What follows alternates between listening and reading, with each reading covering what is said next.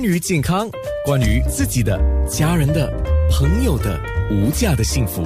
健康那件事。今天我们在说这个疫苗，这个疫苗就是 vaccine 啊，呃，不单只是官病一九的疫苗了，但是因为现在是官病一九疫情嘛，所以大家对于这个疫苗啊，直接就。对应到冠病一九的疫苗，可是我们提醒啊，那不是注射了冠病一九的疫苗之后，哇，你就什么东西都可以挡在外面。就算你是注射了冠病一九的疫苗，你才戴好口罩，保持一个社交安全距离，注意个人卫生啊，不然的话，你就算是注射了、接种了冠病一九的疫苗，你也是有一个可能性，还是会染上病毒。这个我们还是要提醒一下啊。那当然有人就想问我们呢，那为什么注射了这个疫苗之后还会中呢？张医生，呃，这目前首首先呢，这个呃冠病疫苗呢，它也不是到一百八线的这个准确率。那第二点呢，呃，虽然说他这些病人可能会再一次得到这个冠病，但是他得到冠病的时候呢。我们研究确实是有证明说，他们这个病情会比较啊比较缓慢一点，然后也没有这么的严重，需要呃住院这就是紧急治疗的这些呃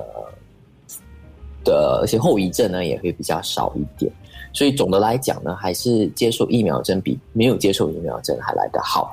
那这些算是个案呢，但如果你有抗体的话呢，其实你也可能不会得到这个冠病病毒。嗯，那就像那天我开了这个官兵一九疫苗的专题一样，我们都提醒啊，社区里面你看到最近都有报道说，啊，一个啊或者两个啊就有这个官病的病例嘛，那也表示说在社区里面是存在的。啊，这个病毒不是已经不见了，是存在的。那只是说，因为我们戴好口罩，多了一个保护的作用。然后我们呢，就是有人已经开始去打了这个关闭已久的疫苗针之后呢，它也多了一层的抗体来保护自己。所以就是自我保护。那当然，我们也讲保护你的家人呐，保护他人呢。呃，就是因为这样的关系，你就。比较安全，所谓的比较安全哦。但是如果说，呃，对方也没有戴好口罩，你也没有戴好口罩，万一你啊或者他有病毒，还是会被感染的，对吧？是是，你说的对。另外一个大家需要了解的是一个群体免疫的一个概念啊。所以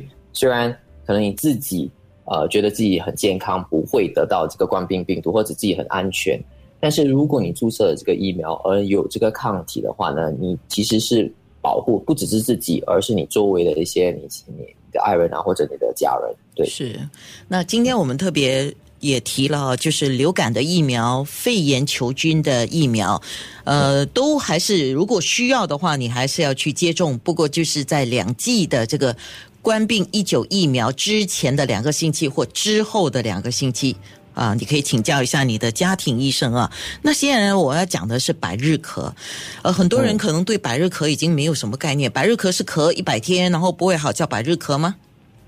啊，它是一个呃传统名词，就百日咳，它就比较呃，可能以前的人就会发现到它，它这个咳嗽长达到百百百日。呃，西西医西医的这个说法，我们叫做呃 p e r t u s i s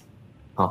所以，呃，我们有另外一个名字叫做 whooping cough，就是它其实是有一个比较特殊的一种咳嗽方式。那个病患呢会咳咳咳咳，然后会倒出一口气，所谓的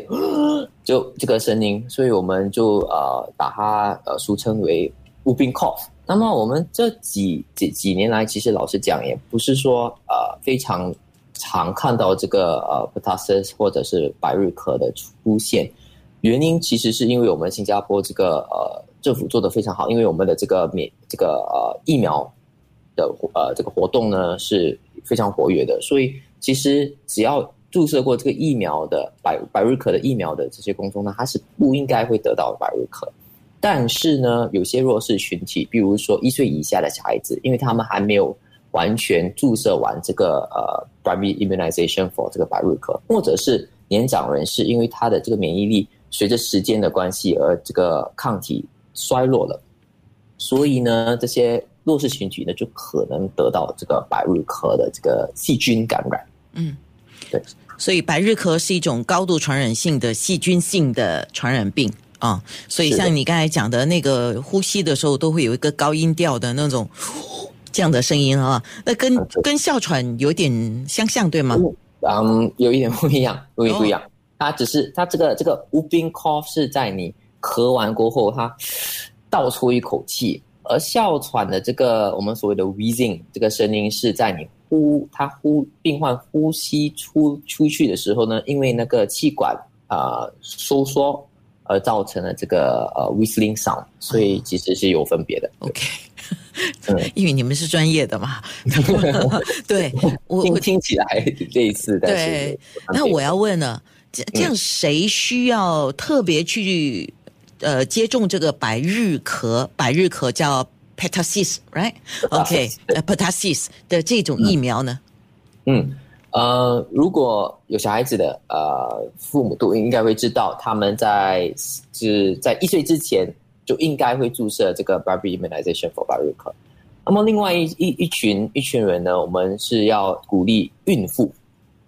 孕妇在十六到三十二周的时候呢，怀孕的十六到三十二周的时候呢，应该接受这个百日咳的疫苗针。原因是，首先它可以保护自己不不受到这个百日咳的这个侵入，然后如果呃就是把孩子生下来过后呢，不会把这个细菌传染给小孩子。第二点呢是这个抗体会在他身体里面产生过后，由这个胎盘传入这个呃还没有还没有出生的婴儿的的血液里面，然后保护这个婴儿不会在他还没有接受到这个疫苗之前得到这个百日咳。哦，有一个刚才我们有说到的，一定要在空中提的，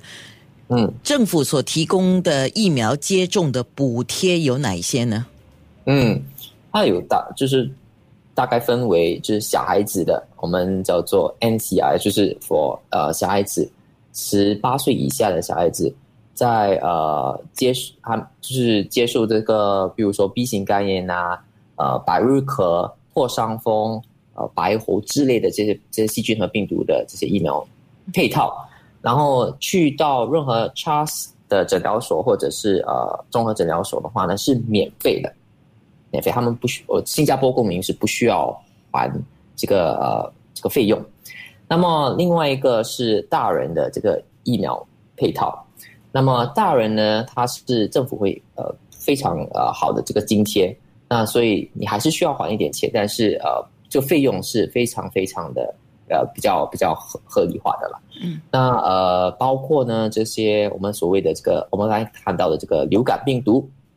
呃，这个肺炎呃球菌这个细菌呃的这个疫苗针，还有呃其他的这些，好像我们刚才谈到就是孕妇啊，就是破伤呃这个呃百日咳和这个流感的这个疫苗针呢，它都有很好的津贴。啊，那我请教你一下，如果听众不是很清楚哦，就刚才你讲的津贴啊，他们到哪里可以了解呢？哦，你可以上网查询，呃，这个 M O H 的 website，它会呃有些显示说它的哪一些疫苗有津贴，哪一些疫苗没有津贴。那么你也可以询询问你的这个家庭医生啊，或者去综合诊疗所问一下，呃，家庭医生来了解更多。好的，健康那件事。